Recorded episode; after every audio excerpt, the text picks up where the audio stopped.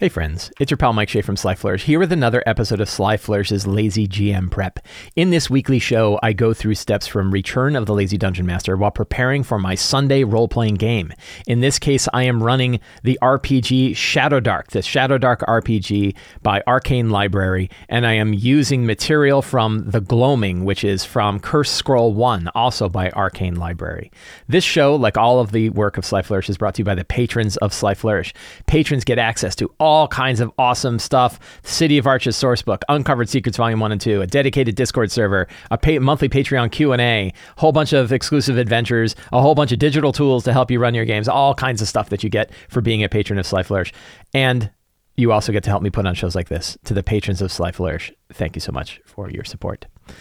So last week, they have not yet made it out of the temple. They went into a temple. They've been going into a temple to rescue a bodyguard for a, a goblin village. And this is hitting, I think this hit the same problem that I was talking about before, which is when you have a game where the characters can die so easily, it's really hard to have any kind of cohesive connection between the characters and the story that's going on, even when it's relatively thin.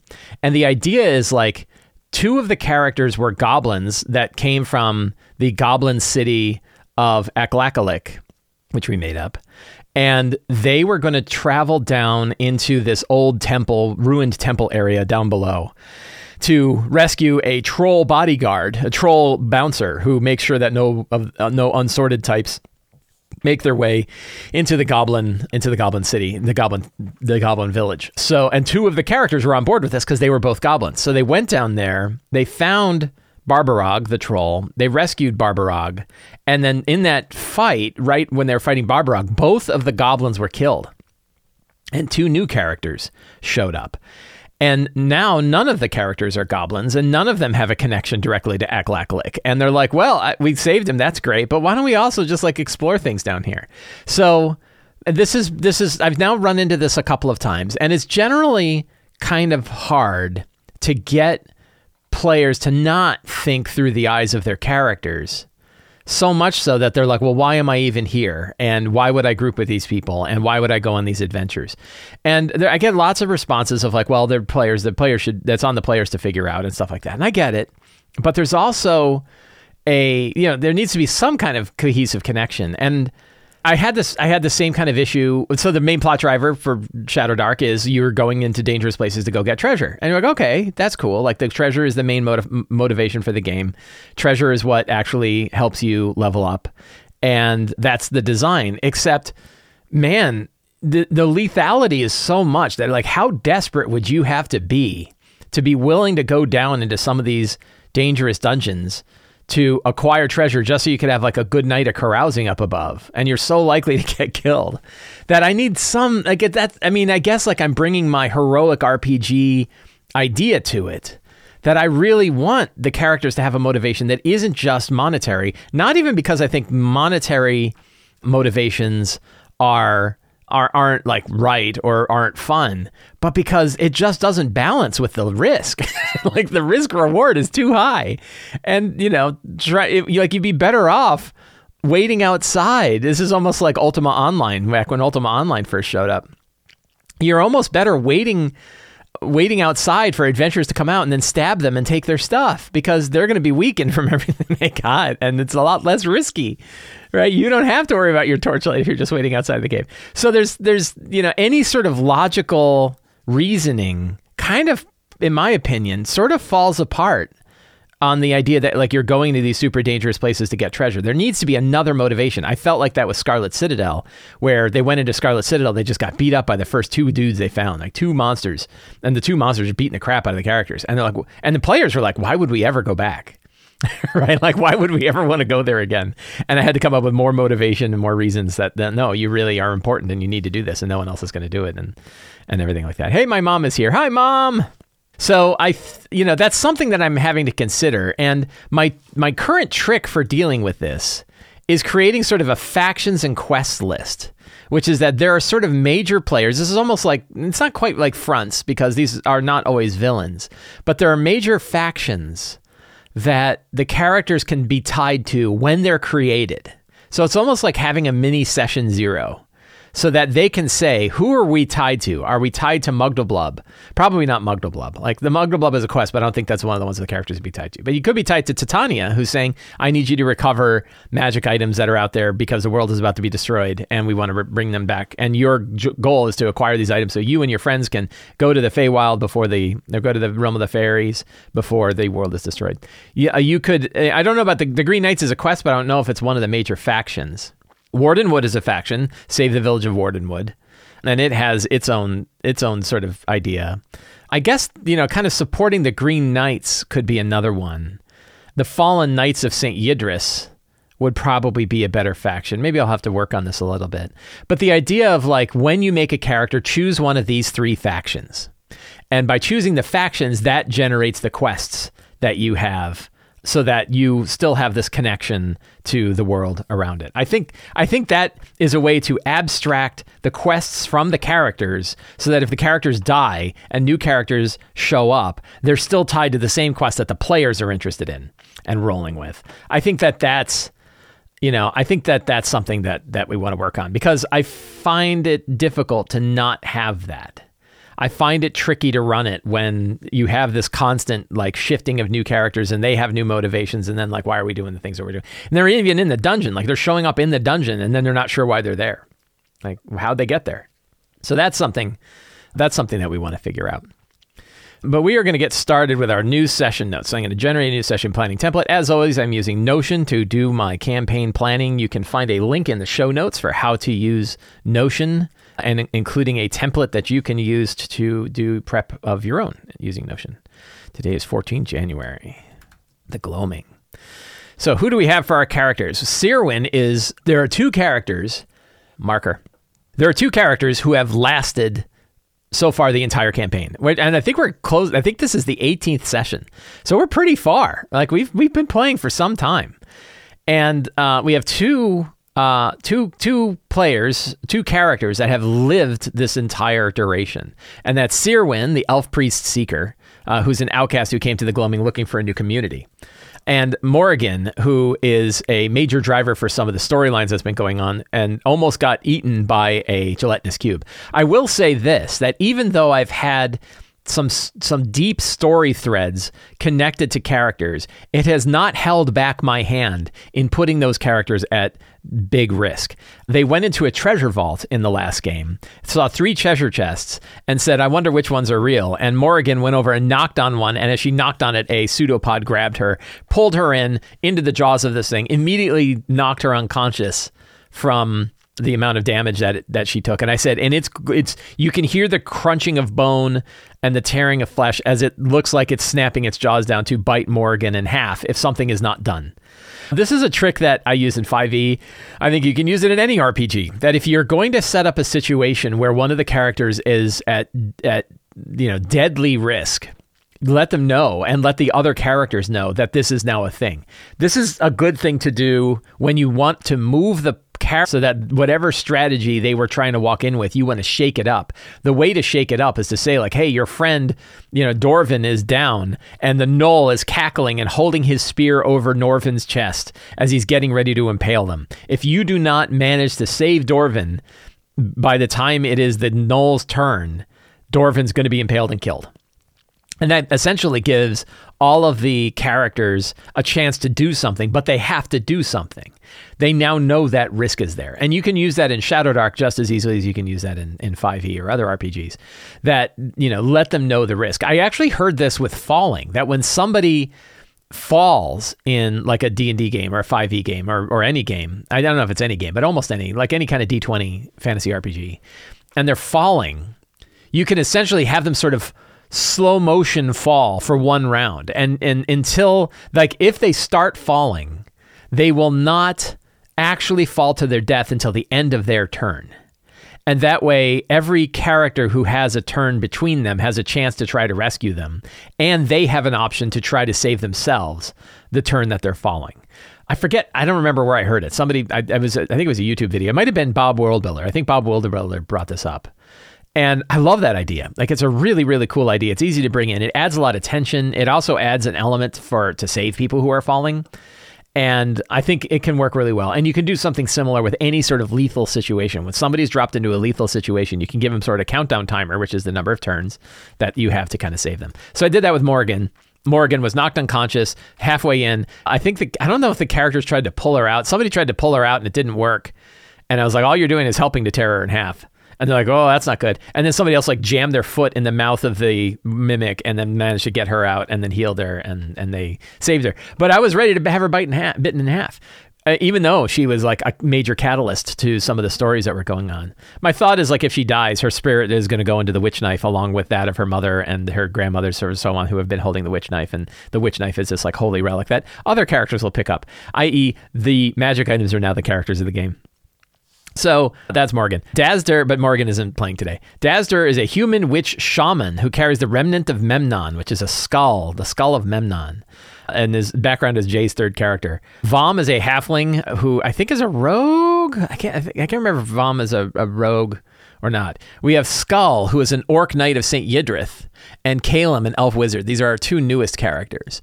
And I think everybody is in. And so it was Skull and Calem who used to be two goblins and now are not goblins anymore. And I think Vom is carrying Prophecy, the magic sword. So that has been an interesting, that's been an interesting thing to deal with, uh, that, getting the characters connected. And we have the glorious dead. Like we have lots of people who have been killed, like Mac, torn apart by marrow wolves, Yakspick, Yakspick, torn apart by marrow wolves, Bug Juice, dragged through a fire trap while being rescued. That was my favorite one. Fatlos, killed by ooze folk under the town, became a cheerful zombie. Finnell died in an acid, acidic sand pit. Daisy lost the will to live. D- D- Daisy was my saddest, that was the saddest death. Ari was killed by a gelatinous cube. Oh, is Varro? Yeah, Varro is dead. Varro killed by Raredan Var- Varro Slayer, the forest dragon, after talking smack. He's like, I was just singing. And that was the one whose internal organs were liquefied by chlorine gas. And Jim, petrified and turned into a gray ooze by a trap. So it's been fun to keep a list of all the characters who died. So one thing is like we are seventeen, or about I think eighteen sessions into this. And I haven't heard anybody who's really not like, yeah, I'm kind of ready to move on. You know, I'll have to ask. I, I mean, I've I've been getting people's like, hey, are you still happy? And they're still like, no, we really are enjoying it. So they they are enjoying the game. And one of the big questions that I had and that other people have had, and I've I've talked to other people who have this, is can a game like this run in a campaign? Is it is it is it does it meaty enough for a, for a longer campaign? And I've heard of people who are running longer campaigns in, in Shadowdark. And I've Now I've been running one for eighteen for eighteen sessions, and I think where somebody might where where it wouldn't have legs is in the general crunchiness of the characters. That a lot of times players, even, you know, I'm not talking just like power gamer types, but just any kind of players, want to watch their characters grow in meaningful mechanical ways. And the ways that characters grow in Shadowdark is is very thin. Like you get like a plus one bonus to attack and stuff like that. You don't get lots and lots of stuff. Now that, those plus bonuses really matter because of how swingy the game is. So the effectiveness of those small bonuses matter a lot. In the same way that a larger bonus would matter a lot in D and D. Like if you imagine if you got a like a, a good. I mean, I guess it's not really a character progression, but it's sort of the same lines of like if you picked up a flame tongue longsword in five e, you now get to do an extra two d six fire damage on your attacks. You'd be like, wow, this is really good. two d six fire damage is really good. Shadowdark is so swingy because the hit points are so low that if you gave a weapon that did one d four extra damage, that would be huge, or even one extra damage or two extra damage. Like we have a weapon now. It's a plus three longsword called Prophecy. That plus three bonus is the equivalent of like two d six on an attack roll because the game is so much swingier and the, the hit points of the monsters are so much lower that that extra three points really matters far more because all of the numbers, we talk about the flat math of five e. five e doesn't have flat math. Anything like Shadowdark has flat math. Shadowdark's flat math is very, very flat in, in all all kinds of different ways. So our game started, let's see, bring up my map on the other side here. So the characters have been making way, their way out. They decided to explore some of the areas around them. They battled the mimic.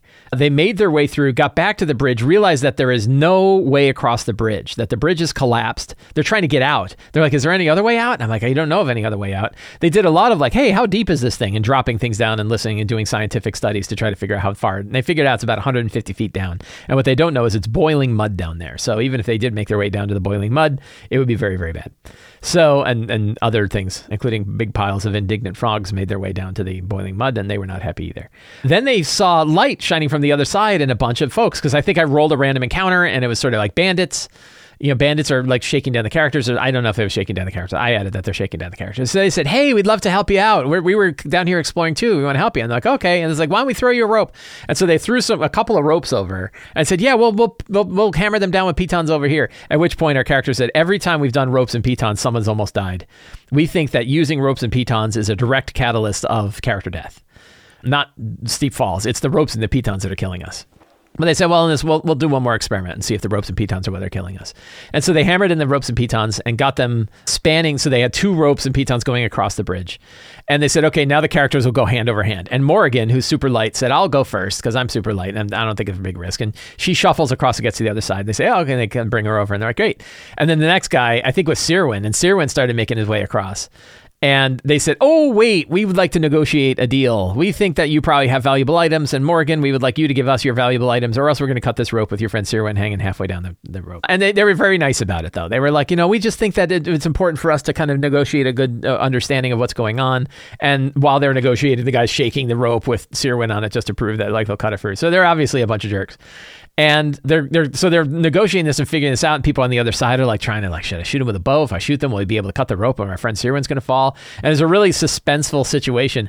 And then a mummy who was a random encounter that had disappeared a while ago shows up behind the bandits and starts like ripping the bandits into pieces in the darkness. Like, you know, dra- like a, a mummy hand like grabs a guy and pulls him into the darkness. And then they're like, what's going on? And Morgan's like, there is a mummy back there who's killing your people. And he's like, yeah, whatever. Oh my God, there is.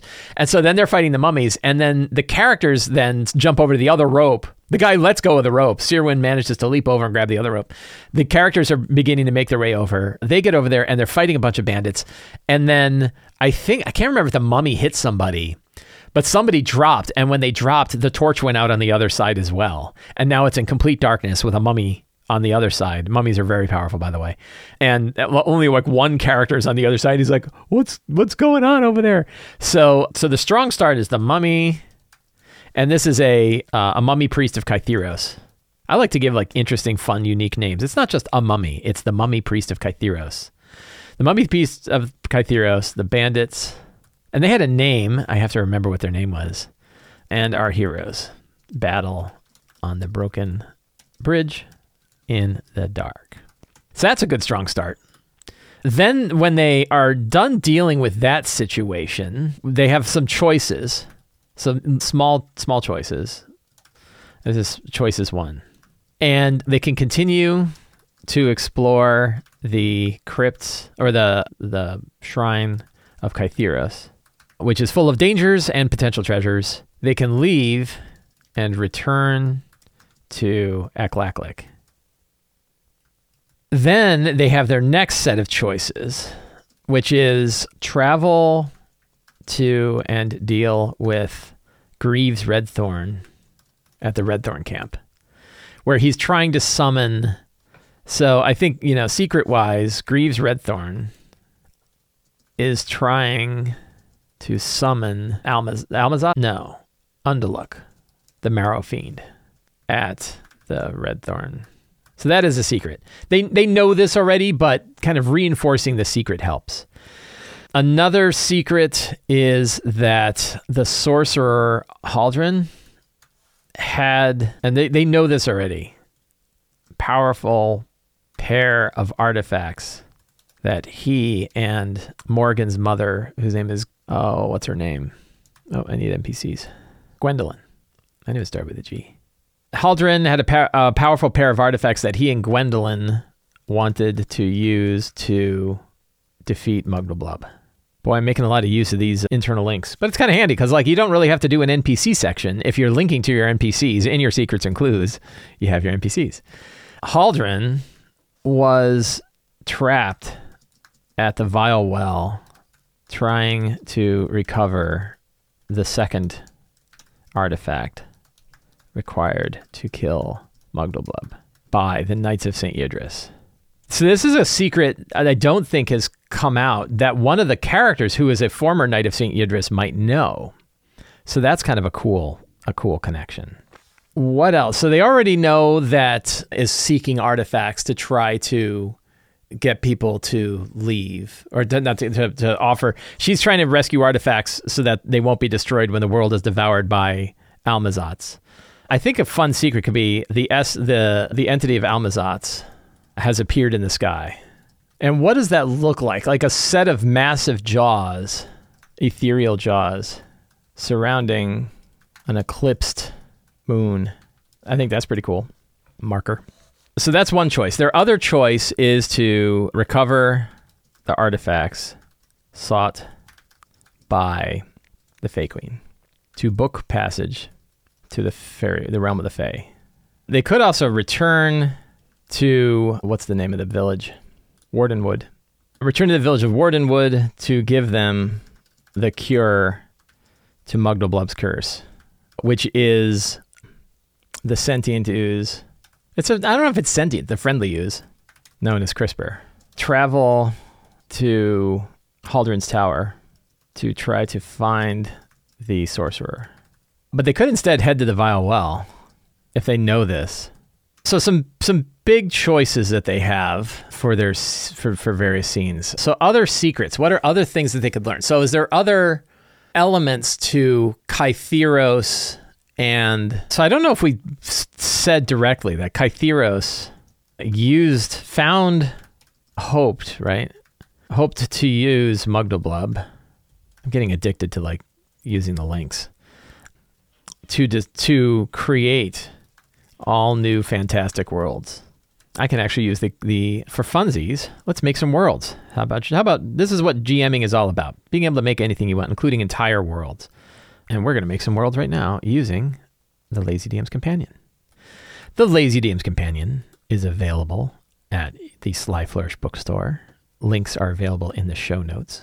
Also available on other fine places such as Amazon dot com or Drive. I don't know that I would call Amazon a fine place. It's available on Amazon dot com. It's also available on Drive Thru R P G. An interesting note, I'll probably mention this other places. If you have trouble with the shipping and handling, because it's a small book, but if you live in a country that isn't North America or the U K, shipping can be really high. The print-on-demand versions on Drive Thru and on Amazon are should be significantly cheaper because they are printing locally and don't have to deal with V A T and stuff like that. So we make them available there. It's the quality's the quality's not going to be quite as good as the quality of the offset printed version that we have done. World generators. Where is the world generator? Alien worlds. And I packed up my dice. I got to use my other set of dice here. All right. What is the sky? We're going to do th- three worlds, right? First one is a swirling violet clouds in a vortex. Some shattered landscapes. We see... I didn't see what that die roll was. That is an eighteen. Ancient ruins. Otherworldly landmarks. So that's a shattered landscape. Otherworldly landmarks are two. I totally can't read these dice. I'm going to get some dice I can read. Otherworldly landmarks include floating obelisks. Otherworldly lairs, I don't think we really need too much. Titanic, Titanic corpse, and fifteen, and lost travelers. That's funny because that sounds like Marrow, right? That whole place sounds like the very place where worlds go to die. Let's roll like a few dice. At the, at, let's save a little time. So eleven and six. So eleven, twisting worms in a red haze. That sounds terrible. And six is huge crevasses. So we have huge below. A sky of twisting worms. Otherworldly landmarks and lairs include ten and sixteen is a huge orbital eye, and sixteen is a floating dungeon below a sky of twisted worms. And it is for festering demons, filled with festering demons. That's a, it seems like Kytheros' worlds are really not really nice places. The next one is twelve, filled with huge nearby planets. And five, massive mountains. That sounds cool. Landmarks include seven and twenty. Seven is twisting towers, and twenty is a, a howling mausoleum below a sky filled with huge planets. And encounters include three, grasping oozes. I don't want to do oozes because we already have oozes. nineteen, a blinded priest. Like, we'll just go with priests. So those, why am I rolling up worlds? Those are some worlds that will be on the tapestries of the tomb of Kytheros when they go in there. These are examples of worlds that Kytheros sort of built using the power of Mugdoblub. You can tell they're not great. Like, those are not great worlds. So, and that would make sense that it turns out using Mugdoblub to create worlds is not so great. So that's kind of fun. What else? So Kytheros realized that using Mugdoblub to create new worlds didn't work out because the ooze-like entity would simply devour whatever it created, creating ever larger Mugdoblubs. So Kytheros, so, so Kytheros sealed off those worlds, but Mugdoblub kept coming through and always would until it was destroyed everywhere. Though Mugdoblub exists in in multiple separate forms, it's actually one single organism that exists everywhere. Now, everywhere within a world. Kill it in one world, and it dies there, throughout that world. Kill it in all worlds. I think this is the key about using the Well of Worlds with the Sphere of Annihilation to destroy Mugdoblub in all worlds. What other, are there any other secret? Is there any secret? Well, so there's the whole secret. Saint Yidrith is a twisted celestial entity worshipped by the knights. Saint Yidrith is actually bound beneath their keep. And their keep is what? I forgot to bring up Curse Scroll one. Or did I bring it up? I don't think I did. Marker. Whoops, that's not right. So their keep is where? Is that thirteen oh eight? The Mire Castle Ruin, ruins. They're in fourteen oh six. Greywall Priory, which is not far from this. So that is like a, a temple, right? At the Greywall Priory. This is my map that I was going to use for the priory. I like it. Copy. Paste that right in there. Oh, there we go. Oh, that image is big. Oh, this is perfect. I, you know, sometimes I get a really good map and it's just perfect. Because that little cell down there in the lower right, that could be exactly where the, the creature is being held, the, the, the entity. So that's fun. What else do I need? I think I'm good on secrets. I got my ten, so let's not overdo that. Fantastic locations. Uh, I've got the Forgotten Temple of Shun, Aklakalik. Yeah, like I linked to basically every location here. This is kind of a, a useless, a useless enterprise. In fact, I'm going to just delete that because I, I don't really need it. And I think what we're going to do... So I, I did these like auto, sort of auto-populated notes where you could select an entity as being c- current or not. And I don't know. I don't know how useful I find those. Monsters, I don't really need to worry about because they're in they're in the book. But what do we have? We have bandits. And mum and a mummy, and beyond that, I have no idea, and that's cool. Same with treasure. So, like a lot of times, because you're rolling randomly to determine a lot of the stuff that's going on, you don't need to do a lot of prep of like which monsters are going to come into play, except the ones you know are going to come into play, and N P Cs. There's so little. There's so little prep. And here's something interesting for those of us who are, are still also playing five E games. Boy, I tell you, when I'm using Forge of Foes to do, it's not any harder than this. Like Forge of Foes took one element of five E. I know I'm like pitching my own book and, you know, but, but I'm using it and oh my God. So I run a Shadowed Keep on the Borderlands game and I ran it last night and I was in kind of a hurry. And so all I did for monsters was grab the Forge of Foes stats for the monsters here. And I ran this epic three or four wave battle against dozens of skeletons. Like, you know, I think it was like a, more than a dozen skeletons, at least half a dozen zombies, ogre zombies, and cult fanatics. And I'm like, I don't want to deal with a bunch of different stat blocks. And I just used stats purely from Forge of Foes. And I don't think my players, like, you know, I don't think my players minded at all. Like, I, I had, the one interesting thing is I had one of the cult fanatics using a magic item that I dropped, this Twilight Dwarven Battle Axe, which is actually not called Nightshade. I forget what it's called. I, I gave it a different name. And I, I said, I'm going to have one of the cult fanatics using that axe. And that was the only thing I had. And I, I bet it was, I don't, five E, I don't think you need stats any more complicated than this. You know, it's a heresy, I know, but wow, it was so easy. So lazy. And, you know, Shadowdark's kind of the same way. Shadowdark could just use the book. I, I could just, you know, look it up. So what else do we need? I don't know that we need a whole lot, right? Like, I've got my secrets, I got my characters, I got scenes. Why don't we clean up those factions since we've got a little extra time? So I'm going to go to my factions and quests, and I'm going to keep this stuff. I'm just going to create a new thing up above, and we're going to have like character factions. And I'm going to start with, and the, the quest, save the Gloaming from the destruction of, I'm going to say save the goblins, right? Save the Goblin Village from the destruction of Almazoth and Mugdoblub. So that's one faction. Another faction is Wardenwood. And save the people from Mugdoblub's curse. Save the people from Mugdoblub's curse and and from the destruction of Almazoth and Mugdoblub. Titania, recover the artifacts of the Gloaming before before it is dest- before it's destroyed.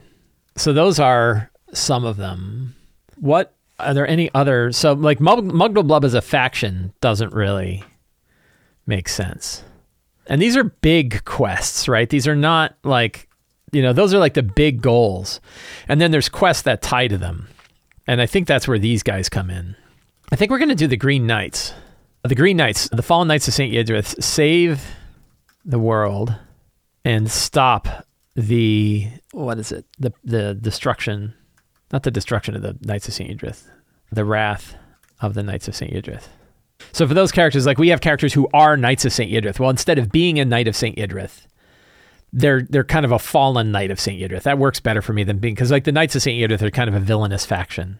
I, th- I, I think like those are good... Those are four good factions.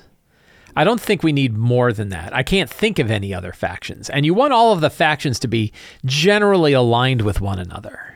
And I think in this case, they they are. So, oops, I just my mouse is not working. Marker. So Aklakalik's quests are rescue Barbarog and either book passage for the goblins through Titania or stop the destruction of the Gloaming. I think that those, yeah, that that looks good. I don't know what the wolf cave is about. I don't know if we're going to do anything with the wolf cave. There we go. So the Save the Gloaming quest, like the things that they can do for that are close the gateways of Underlook, the Marrow Fiend, at the Redthorn camp, rescue Haldron, recover the Well of Worlds, and recover the Sphere of Annihilation, and then use the Well and the Sphere to destroy Mugdoblub. Could be fun. All right. I think that that, I think that that all works.